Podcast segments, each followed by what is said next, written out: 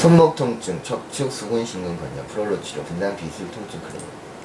척추 수근 신경 건염은 골프와 라켓 스포츠 인구가 증가하면서 임상에서 그 빈도가 증가하는 것으로 보입니다.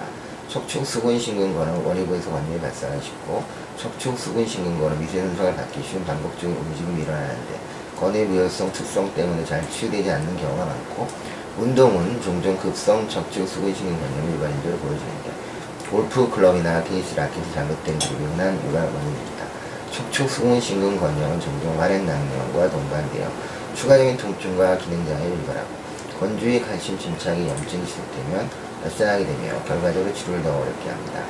염증이 있는 건에 계속 예상에 가해지면 결국 건 파열이 발생하고 척추 수근 신경 건염의 시작은 보통 급성, 손목 관절 과사용, 잘못 사용하는 데 발생합니다.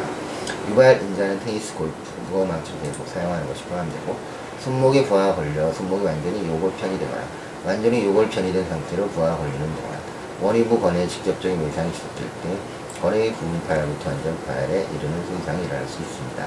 척추 수근 신경 건염의 통증은 일정하며 심하고 손목의 배축 척추면에 국한되고 심한 수, 수면 장애를 종종 합니다.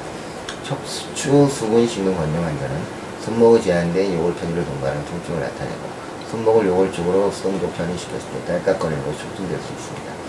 당선 촬영과 MRI 촬영이 관절 불안정의 진단에 도움이 되며 초기 치료는 경고소인제치와 재활치료이고 이와 같은 치료의 반응을 보이지 않는 경우 읍소 주사약 프로로 치료를 시행하게 됩니다. 감사합니다.